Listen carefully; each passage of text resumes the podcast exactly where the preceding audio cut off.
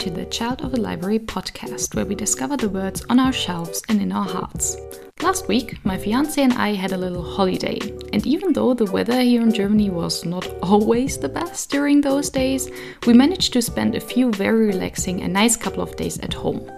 We did some reorganization in our apartment, played video games that we really wanted to play, that's actually the nice thing when the weather is not that great. You have an excuse to just stay at home and play. And we cooked and overall made it a fun time. But you might be wondering, why am I telling you this? Another thing we enjoy to do in our free time is to watch documentaries and reports for all sorts of topics. And the latest one that we watched was around the topic of loneliness. Topic, especially nowadays, that is very present in the lives of a lot of people, but in our society it is still strange to talk about it. Who really does say, No, I'm not feeling fine, I feel lonely? It does not happen that often. And most people, I would say, when they are asked to picture a person that is lonely, they probably would conjure the image of an old person living alone. But in fact, it is the generation of now 20 to 40 year olds that, according to the statistic, feel the most lonely. And a lot of people don't know about that because when people who are feeling that loneliness talk about this, they are sometimes looked down upon or met with comments like, get yourself together, you've got your whole life ahead of you, you're still so young, etc. etc. But this just adds pressure to that overall issue. In that documentary, they also mentioned that during this pandemic, this feeling of loneliness has strongly intensified.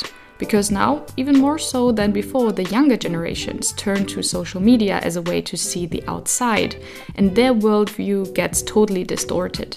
And one thing that I never thought about in terms of becoming and being an adult throughout your 20s and 30s, that they also mentioned on there during school, you all have that same goal you're working towards graduation to whatever degree. And of course, the course of that journey has slight variations for everyone, but ultimately it is the same goal. But what happens after that? The paths we take in our journeys drift so far apart that it becomes harder to navigate relationships and not focus on the things that divide us, but work on and find the aspects that still unite us in order to either maintain or build new friendships and relationships in general also ones that can survive through a pandemic where you cannot see each other permanently, but can still stay in touch frequently and be happy when you are able to reunite after it is possible to see each other again.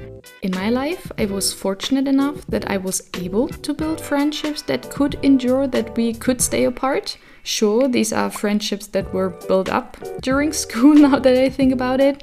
Back then, when you saw each other regularly, either through classes or shared hobbies in your free time, but luckily we were able to form such a strong bond that even three years of me switching schools to another high school branch in another city, being in China for six months and working in London for a couple of months, did not put too much of a strain on these bonds. But even though you have those friends and relationships that you can call when something is amiss or when you want to talk with someone and share what happened to you, when you cannot be physically close to them, you can still feel lonely. When I was living in London, for example, I had none of my old friends there with me. Sure, I had great colleagues and we went out for drinks after work and stuff, but none of my really close contacts were there to share this city physically with me.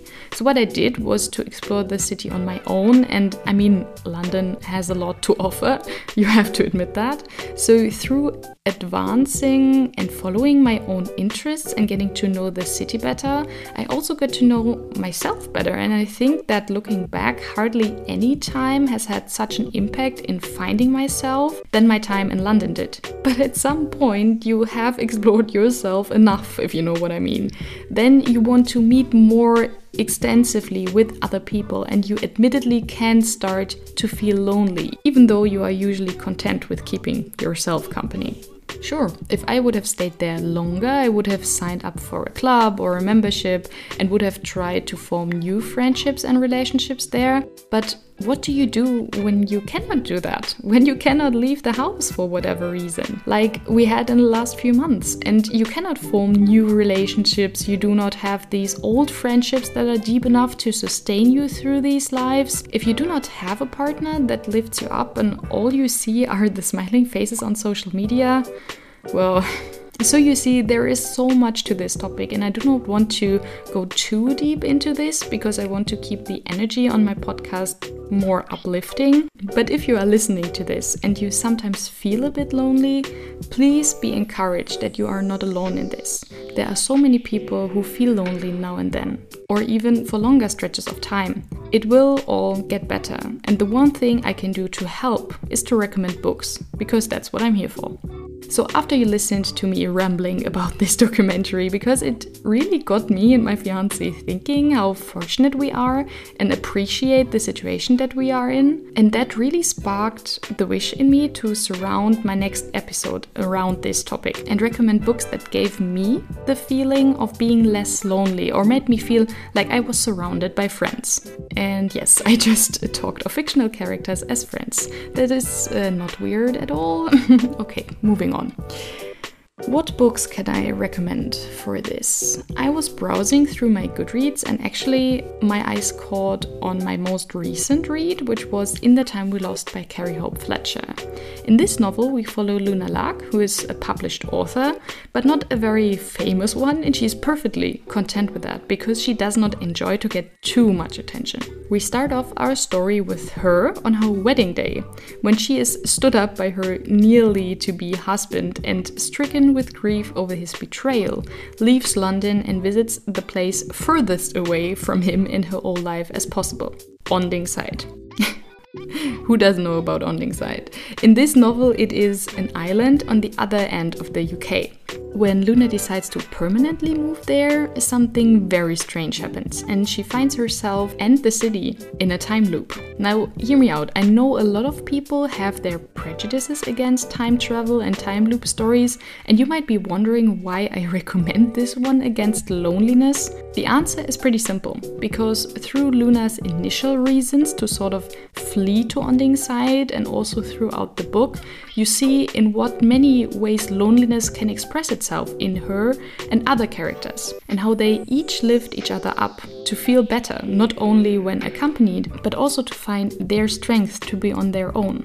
The next one goes into a totally different direction, as it is not outwardly dealing with the prospects of loneliness, but I chose this one as we have a very strong bond between friends and companions, and the way that it is written is very inclusive for the reader's mind to feel as part of the group. And that is The Merciful Crow by Margaret Owen. Yeah, yeah, I know. I won't shut up about this book. But it has become one, if not the top book of 2020 for me. I believe that this story is so gripping that you will want to turn the page, will really get sucked into it, and feel not alone, but rather part of their little microcosmos. I think I have talked so much about this book already on my podcast that I won't need a synopsis here, but I won't stop continuously bringing it up because I really really do believe it is worth the read. Book number three also branches out into a different book format as it is a manga. So, as it is a manga and basically deals with a lot of images, it is very easy to consume and you can fly through it and ultimately feel your heart being warmed throughout the process. I am talking about the manga series Orange by Ichigo Takano. It is very cool also because there are two bind ups and one single manga existing, so they would also not take up too much of your shelf space. This story centers around a group of high school friends, and when a new boy called Kakeru comes into their class, they welcome him in their midst, so they all become friends.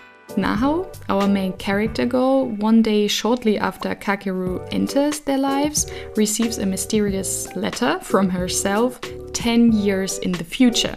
And her future self tells her that Kakeru will kill himself on a certain day, and she tries to warn her old self in order to save him from that.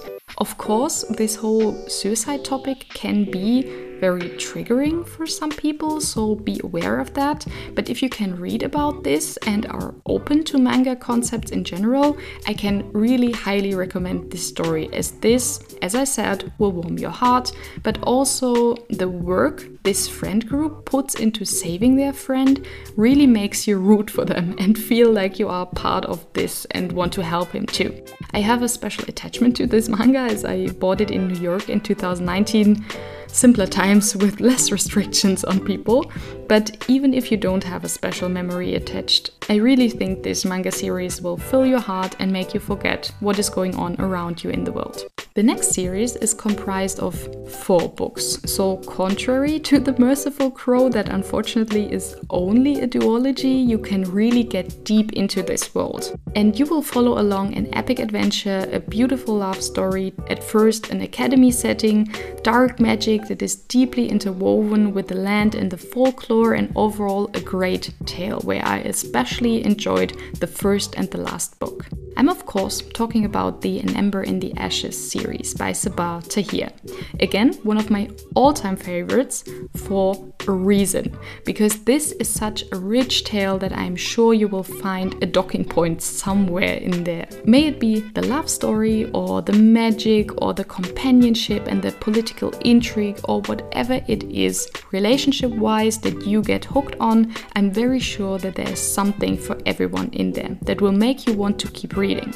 I will try to give you a very short synopsis, but if this sounds somewhat interesting to you, please read it because it is so, so much more than what I'm about to tell you. We follow our two main characters. The first one is Laia, that suffers from the loss of her family as they are killed by one of the Masks, which is an elite team of soldiers, so to say. The only known survivor is her brother, who is taken captive and brought to a faraway prison. Knowing that she will probably not be able to help him on her own, she teams up with a rebel group that want her to infiltrate the military academy as a kitchen help and try to get intel that is worth enough for them to help her break out her brother. There, she meets Elias, one of the top mask elite soldiers, but he's different than the rest as he has always had his doubts about the rightness of the Emperor's decisions and the way things are handled militarily. Even though these thoughts go against what he and his friends have been drilled for their whole lives.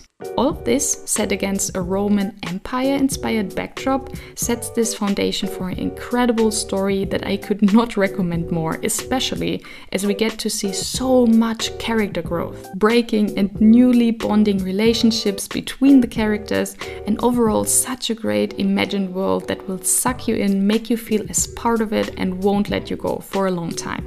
The duology that I have here at number 5 is another that I thoroughly enjoyed, and it explores the story of a young man who first follows his passion and then grabs the opportunity to really be part of an adventure that follows along that part of his passion.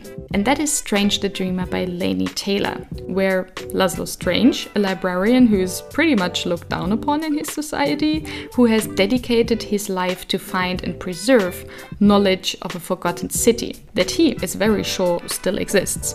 When he gets a chance to follow an envoy from that city that was on the search for outside help, as the city is faced with a big problem that they cannot resolve on their own.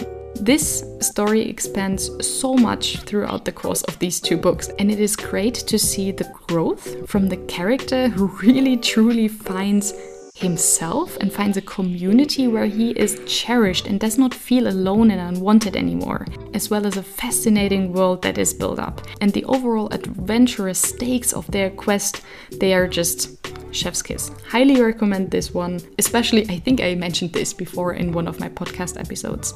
If you look back, like when you are towards the end of the second novel, and you look back on where you started, it's totally crazy. It's a very great journey. I can highly recommend it. Another book series I want to talk about is Stalking Jack the Ripper by Kerri Maniscalco. It is such a great four book series, and I think that not enough people talk about it because I truly found it to be very excellent and it was a great companion over the past four years.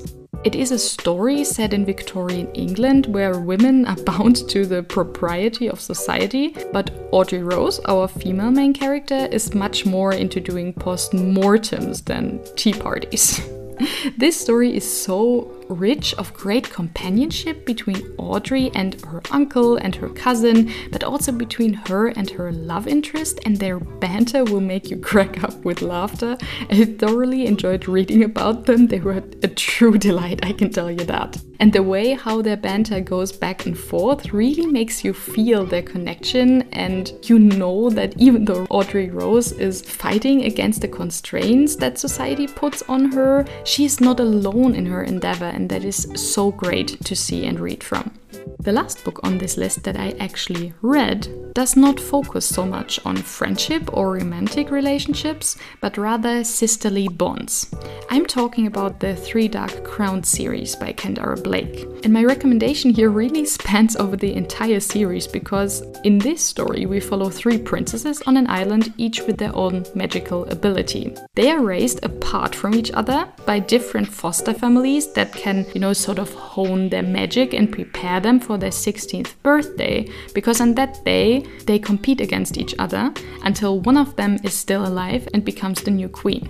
Of course, given the fact that they were raised apart, you cannot really expect them to be loving sisters from the beginning when they see each other again at 16. But throughout the course of this series, you will see how their outlook changes and how they how they deal with the situation they were thrust into. It is a truly great read. I can highly recommend it. Also, especially the audiobook. I've got another very fond memory of listening to the last installment in the series on the day after we returned from our USA trip in 2019 when jet lag had hit me and I was wide awake at 3 a.m. and tried to use the time well and finished my audiobook that I started on the plane. And last but not least, the final book on my recommendation list of books against loneliness will come out on November 2nd this year, so mark your calendars. And it is You've Reached Sam by Dustin Thao. This book starts very sad as we follow Julie, who has got her whole life after high school planned out with Sam, her boyfriend, but after he dies tragically, she feels her whole future crumble and feels left alone. As she is consumed by that loneliness, she wants to hear his voice one last time and calls his phone number to hear his mailbox signal. But as it happens, it is not the mailbox who answers her call, but Sam himself.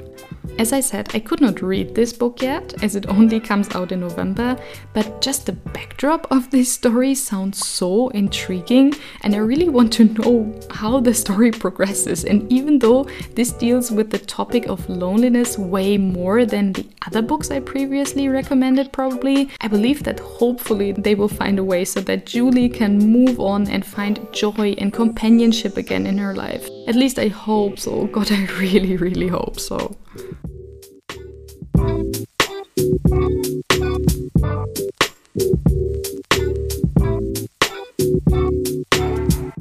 Now, as for the meet the character section of this episode, I wanted to stay in theme, and even though I usually do not do this, this time I will be referring to a character in a book that I have not finished reading.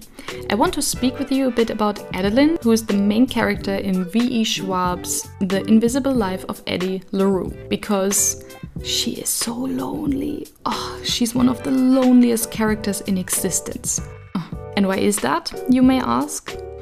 Addie was born in the 18th century in a little village in France where she grew up to dream of a future beyond marrying and having kids and never leaving the village.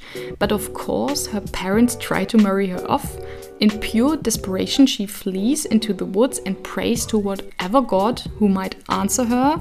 But even though she has been warned to never speak to the gods who answer after dark has settled, she prays until the sun sets. And when finally a god answers, she strikes a deal with him for her freedom. But of course, something was wrong with the deal, and when Addie returns to her village, the people she grew up with cannot remember her anymore. In fact, also the people she just meets for the first time talk to her, but when they go through a door or turn a corner, they have already forgotten her. So she is free But she's also very alone.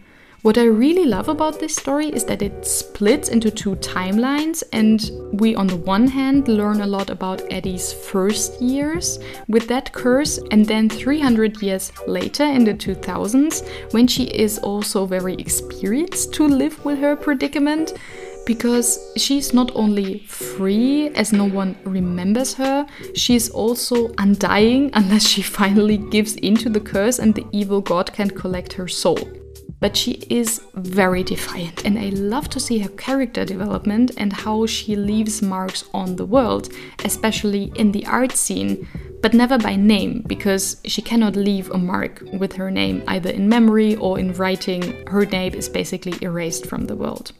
But all of this is very nicely interwoven and really makes you realize what a great character she is to read from. In the lead up to my episode, I always newly illustrate a quote that either fits to the episode or inspired me leading up to this episode. So this week I did a quote from Addie LaRue, which also illustrates her loneliness. So if you are interested in that, just visit me on Instagram at Child of the Library, or I will also pack a link into the show notes of this episode. As I said, I have not finished the book yet, but I enjoyed it so much. I have a feeling that it could become a new favorite favorite.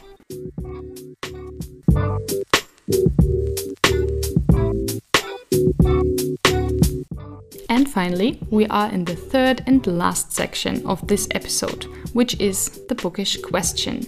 I went through the list and tried to find one that also somewhat fits the theme of loneliness in some way, and I think I found the perfect one. what are your five desert island books?